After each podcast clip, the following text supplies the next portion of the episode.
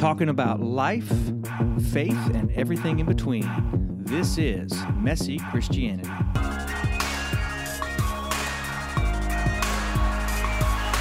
And welcome back to Messy Christianity, boys. Hello. Howdy. Hap- Happy uh, Tuesday morning. We normally do this on a Monday, but uh, we delayed it one day. I had a meeting yesterday. Today's topic is an interesting one, one that um, I really feel like we could talk on for hours, But we won't. But we won't.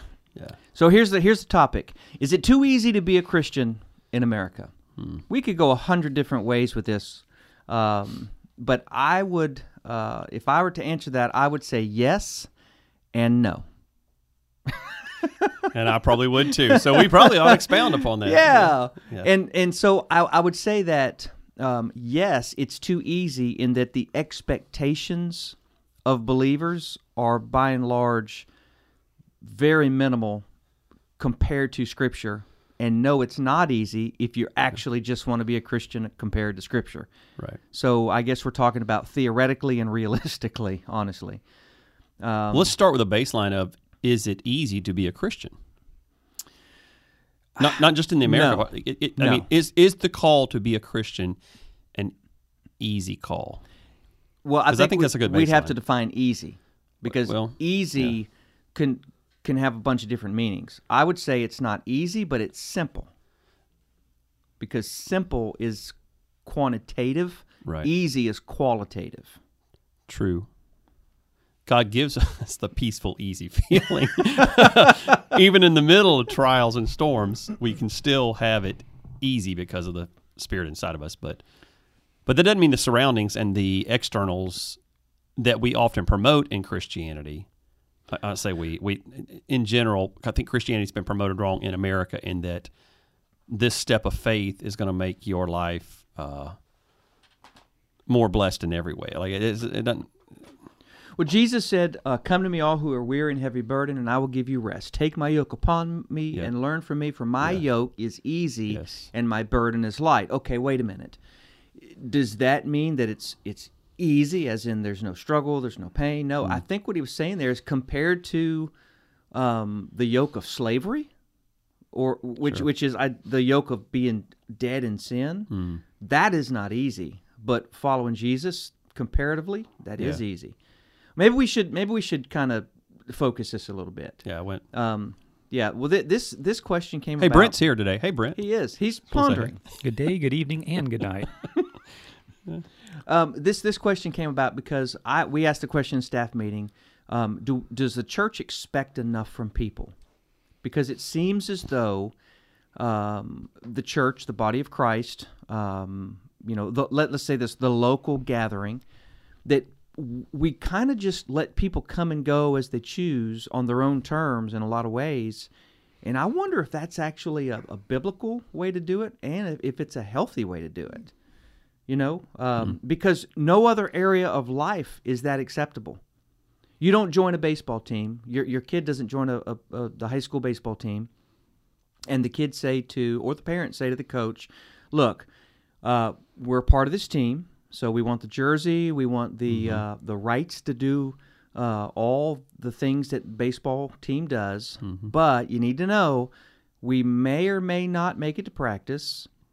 We may or may not leave early for practice, and we may or may not show up for the game. Yeah. But we want to be a part of the team. Right.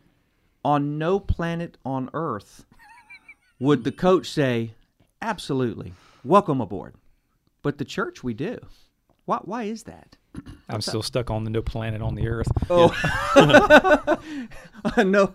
Well, you know what I mean, right? Yeah. And and, and a, a dance team. You know, you Anything, You yeah. anything. Any organization has rules or uh, parameters.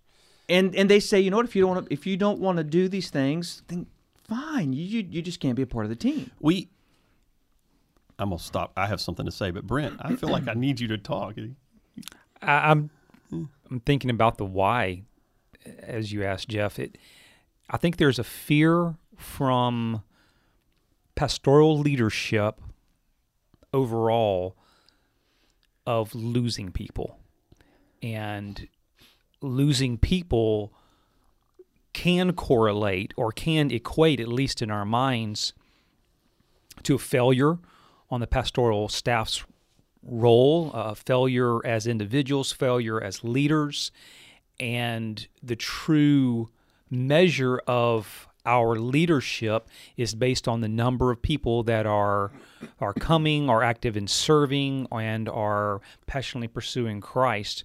And uh, I think that's part of the reason that there's this lack of accountability because honestly what you're talking about is a lack of accountability. And one of the things i've said for years is you can't hold anyone accountable who's not willing to be held accountable and i think we we being church probably church universal definitely 21st century church uh, has cultivated an atmosphere of uh, come as you are leave when you want and we're not going to hold you accountable. The only people that are going to be held accountable are the ones who are in some type of leadership position, and even then, the the accountability either is sometimes felt as it's too restrictive. Therefore, I'm just going to leave town. Or there's not enough. And that whole accountability balance, I think, is part of the struggle that we're dealing with here. And is it's really epidemic, to be honest if the numbers of followers was a um, was a measure of success or validity, then Jesus was abysmal failure in his it, it, in his own lifetime. Because well, I don't know because you could also look at uh, you know the miracles and the crowds that followed and say that's success because in our 21st century church that is partly how we view success is the number of people not the ones who are passionate and pursuing. Because based on that if you had the 12 and just a few of the others that were you know the mary the marthas the lazarus the james the ones that were following you know less than 50 uh, definitely and and we would look at that as a, as a failure but you look at the masses hey we got a large mass here we got 5000 men plus women and children that's quite a gathering that's a huge right success Yeah. yay yeah, but he could get him, but he couldn't keep him. I mean, but again, that's the that's the it- it's the same thing that we are talking about here. Yeah. Just because they're and that's the that's the ease of Christianity. Even at that time, I can be a part of Jesus's group, yeah. And you notice in the scripture, it even says, and I can't remember exactly where it says this, but it, it says once things started getting tough, when Jesus started talking about the blood Mm-hmm. and the body and and the sacrifice, and you eat this flesh, and you drink this blood, and people were people started scattering. It's like, Droves, now yeah. he's gone That's not what I crazy. Now he's gone now he's gone wacko. And at that point, yeah, you start to see this this falling away. But you know, again, it's it's what is the criteria of what we're judging as successful? And we judge success in a church by and large on the number of seats that are occupied on a Sunday, the number of baptisms, the number of dollars that have come in. And honestly, that's been part of the at least the Western church's culture. I can't say it worldwide, but the the Western church culture for several decades, if not longer. So I, I agree with what you're saying, and I guess that is really where the dilemma is for us. Because on the one hand, uh, numbers matter to a degree. If if numbers didn't matter, just don't don't ask the bank how much money you have, right? Right, right. And, and don't don't be concerned if they send you a statement that has anything on it. God For- put a book in the Bible with a name, by the way. yeah numbers. It's kind of Yeah, so so obviously numbers are a metric, but but maybe we're counting, but that we're counting the wrong thing.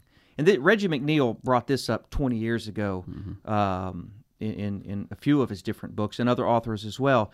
But what we need to be counting is, well, I th- actually I think we need to be counting all these things, but perhaps more weight needs to be counted on who are the genuine disciples who are who are living and sharing the gospel. And the hard thing with that is that's hard to uh, quant- I say this correctly quantify quantify in in real time because a lot of Yeah. that is evidence of years of right. work something I did years ago and now we're starting to see the fruit of it Yeah. uh, that that's that's hard um, and, and I'm thinking about people within our own congregation who don't lead any ministry teams they're not um, you know they're they're not the ones on stage. They're not the ones that are the most vocal but knowing a little bit about their life outside the church man they are ministering left and right to their neighbors and their coworkers and and people that are around.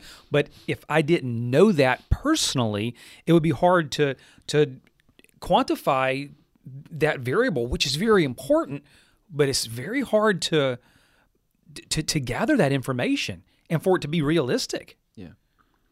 And I think it's important to say that we're not making judgments here. We're not we're Yeah, not yeah. trying to cast judgment. We're not trying to be, you know, holier than thou. We're really honestly wrestling with the question, what should we expect and and how do we encourage people to be all that God has called them to be, which ultimately, he said, if anyone wants to come after me, he must deny himself, take up his cross and follow me. That's a hard gospel. Yeah. But even the disciples said, Who can follow this? This is too Right. hard. And Jesus said, So you're going to leave too? Yeah. But their answer was, Where else will we go? Who else Yeah. holds the words of life like you do? And they didn't get it right. No, they didn't get it Like right. for eventually, they but you know they didn't get it right for a long, long, long time. They made so many mistakes along the road. Why is it, though, that parents think it's okay to half heartedly commit to the Well, to the church, to the people of God, and to the things of faith, and yet wholeheartedly will commit to things like part of that may be us, and, and not not us three, Yeah. but but it, us as the, the church over the last generation. When when you join a baseball team or a band, you know, a high school band, whatever, like day one, day one, there is here's what's expected. You know, this is the expectation, and everybody readily signs up. And so for us, it is different because we're in a different type of thing, but we do promote the come as you are and you and people go, yeah, you know, hey, I want this eternal life thing. That sounds a lot. Heaven sounds better than hell. I want that. But nobody's going to live up to an expectation that they don't even know is there. yeah. So I mean, I, it, and I, still, we're not answering the question because I, yes, the part of the answer is we, us three, others, other church leaders, we have to. Here's what's expected of you, and we make it a, a tough expectation. Here's here's not what we expect of you. Here's what God expects of you, and and and there's a benefit to this expectation. There's a benefit to an expectation on a band or a team. Hey, we're going to win. We're going to win the whole thing. You know, if you do what you're supposed to do. Same for Go us. Tom Brady. Yes, greatest of all time. I don't even Goat. he, but he is. You know, so I- there's that growth of ex- putting the expectation upon people. Like, how are they going to do anything else if?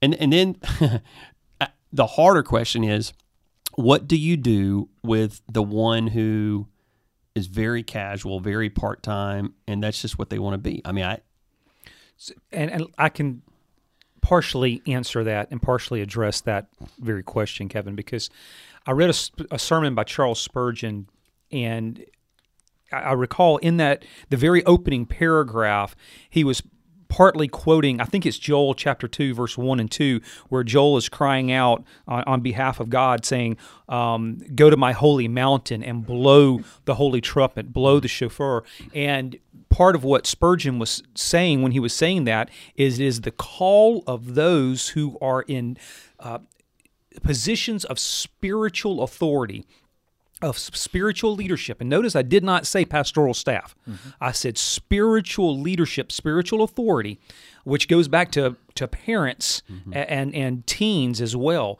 That those in those type of positions are called and must blow the trumpet to wake up a sleeping casual mm-hmm. um, atmosphere of which our culture has found itself within Christianity. One of the verses that rocked my world so many years ago was uh, Paul writing to Thessalonica, 1 Thessalonians chapter 5, I think it's verse 14, where he says, We urge you to warn those who are idle. And then he continues with some very positive affirmations, but that that one phrase, warn those who's idle, rocked my world because I, I did some self-evaluation, but then I was thinking about my calling and my my purpose in life. And it truly is to warn those who are idle. And just above that in my Bible, I still have this written eh, from from pages that are now turning yellow. That's how old my t- particular Bible is. Um, at the top of it, I wrote casual, comfortable Christianity.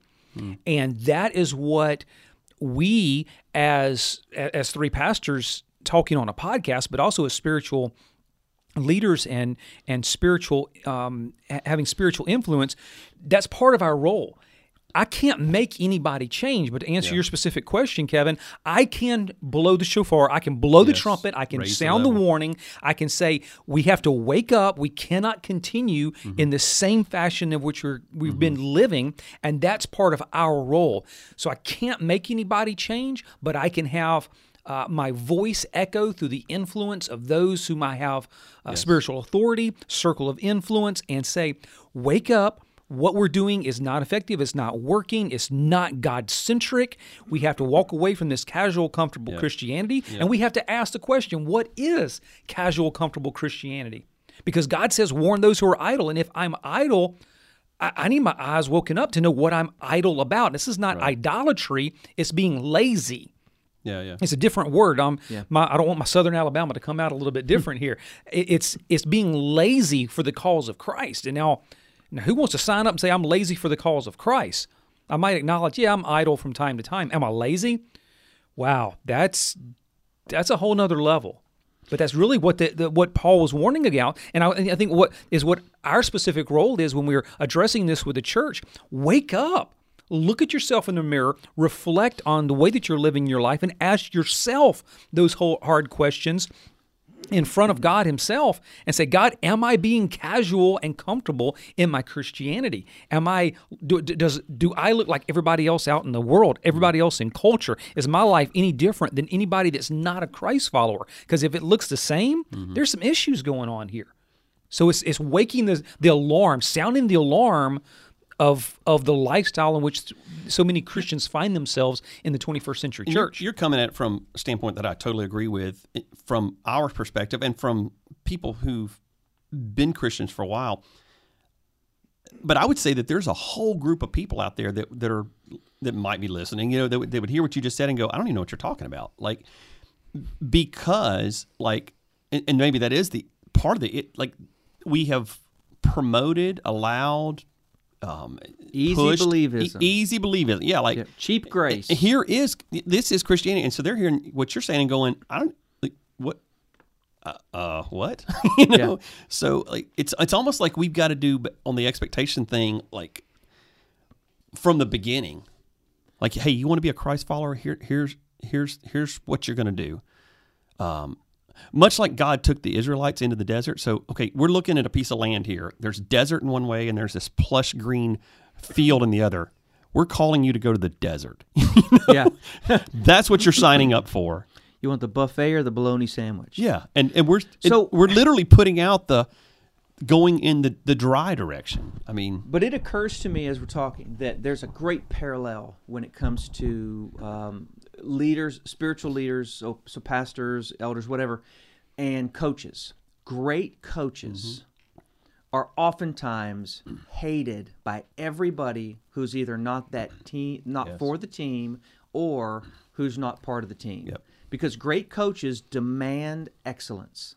They do not tolerate Right. half-heartedness and they'll pull a guy if he's not given everything because he knows if i if i just let you give me half best Yeah. then the whole team will suffer and so i wonder if there are to use a college football illustration, there are guys that you know they have rankings one star to up to five star. There are five star athletes. I think they only give out like thirty five of those in the whole country.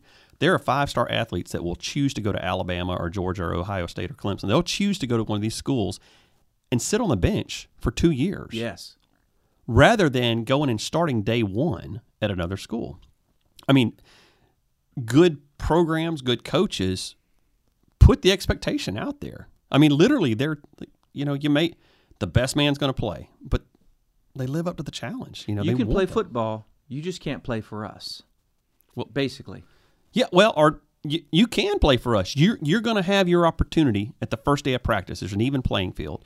But I mean, that I'm getting right no i'm saying but, i'm saying yeah. that that's that's the that's the excellence of the Yes, organization yes. they're saying Yes. hey you can play for you can play football there's Yeah. a lot of places you can play yeah. you just can't play for us i think saturn actually used to have the um at least i heard this i'm not i, I guess i haven't verified if it's true but saturn the company the car company used to have this thing where uh, if you came up and you wanted to negotiate a price they'd kind of be like, "No, this is our price. If Yeah, that's too much, then Saturn, this yeah. this may not be a car for you." Right. And it was the idea of, look, we know the value of this car, Yeah. and we've placed the value on it. If it's Here too is. much for you, Yeah. well, Okay. then you just need a cheaper car, but you don't need one of these. Right. And so we have to balance that with the uh, with the other feeling of you know people need grace. They have to be you know Right. people don't all start at the same place. People come from, but how Sure, how absolutely. do you how do you juggle this? That's what that that to me is the hard part. Once again, it took the disciples a while. So, you know, And and Jesus had them every single yes, day. It, it took a while. So there is growth we get there. people two hours a week. Yeah. maybe. Actually, it's more like probably th- five hours a month. And I say that, but at the same time, the very first was drop your nets Yeah. and follow me. So there is still some act on the part of the, the follower of Christ to put something down and, and to, there's there's movement in a direction. Doesn't mean you got it all right by any means, but you're at least moving. You made a statement earlier, Brent, and it was true, and I think it fits here um, that we tend to want to spiritualize things to justify what we want to do, hmm. and we do that in all areas of life. You know, well, I'm I'm gonna I'm gonna be on this team because I'm gonna be a light. Okay, hmm. so at the end of the at end of the season, so what kind of fruit came out of that? You know, how much of a light were you? Well, I was just I didn't really say anything. I was just I was just Yeah. there. People just you know, I mean, and, and again, I don't want to sound harsh and cruel on that, but at some point, no, you just you just want an excuse to do what you want to do. And so that was the easy spiritual answer to give. Now, if the if it really is that as if that really is your heart, man, that's awesome. But is it really your heart? And that's the thing we can't judge. Mm-hmm. Which you know that's that's a, between a person and God. But we at least ought to sound the alarm and say, look, you're not fooling God. Yeah. We're not fooling God. If we say something, Right. we are not fooling God. I mean, it's we are responsible, and I think that we're going to be overall believers are going to be in for a shock when they stand before the Father and He says, "You are now laid bare. What did you do with the mm-hmm. time that I gave you?" Well, um, you see, what had happened was Yeah. no. And that day's coming. That day is coming. Th- There's an urgency about this. Yeah. I mean, we're going to stand before, the Bible tells us we will stand before God and give an account for every idle word spoken. Mm-hmm. Every word spoken. That ought to scare us to death. Mm-hmm.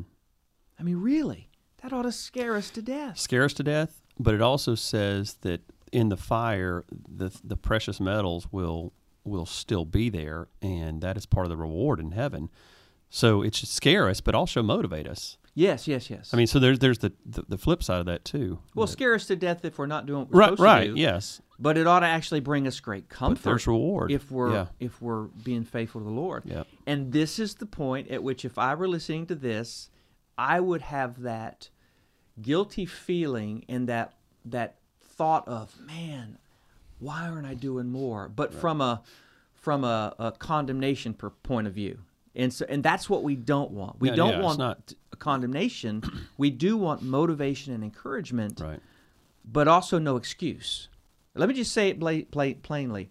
Christians got to stop making excuses for why they're not following Jesus. Is that fair? sure, absolutely. I mean, stop the excuses.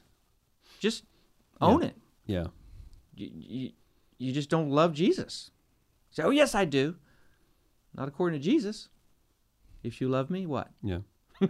I'm getting too hard, aren't Come I? Come on. well, but but there, there's truth in it, though. I mean, so you know, it. it yes, I mean, it, there's truth in what you just said. That, um, and it's, it's it is rubbing. It's rubbing hard on on stuff that we've been around our whole lives. That it's just a very simple, easy, come to faith in Jesus, and you know, just that's it. You're good. Well, I think also what you're saying there, Kevin, one of the things that hit me like a ton of bricks again years ago was the realization, was aha moment that we very easily say yes to Jesus as our Savior. The fire insurance. I don't want to go to hell. You know, however you want to terminize, uh, what terminology you want to use to define that. But we look at that as a separate contract as a separate commitment than surrendering to surrendering to Jesus as our Lord. Hmm. And it's not. It's a it's a both and. It's one contract in which you're given salvation, but through that contract, you're saying yes to Jesus as Lord. And so a lot of what we're talking about today truly is a lordship. It's not a heaven or hmm. hell. It's not I didn't Right. say say yes to Jesus. It's not I, I, I'm I'm you know I've got to do better so I can get to go to heaven. It's none of that. It truly is a lordship issue. Our, am I fully committed to Jesus as my Lord? I've mm. said yes. I, I've got the salvation. I've got the gift of the Holy Spirit. But it's that day in day out walk of, and that's the whole idea of carrying the cross daily. Today, I get to choose whether or not I carry the cross. It's not whether or not I'm going to heaven, but I get to choose whether or not to be mm-hmm. obedient, to surrender to Him as the Lord, to have eyes to see and ears to hear and a heart that cares for the world the way that He does is a choice that I make, and I get to make that choice every single day. You know, Jesus told the rich young ruler, "You want to follow me? Go sell everything you have." That's not a commandment for us for all time that everybody that follows Christ sells everything you have, obviously. But it really is a principle to be held to.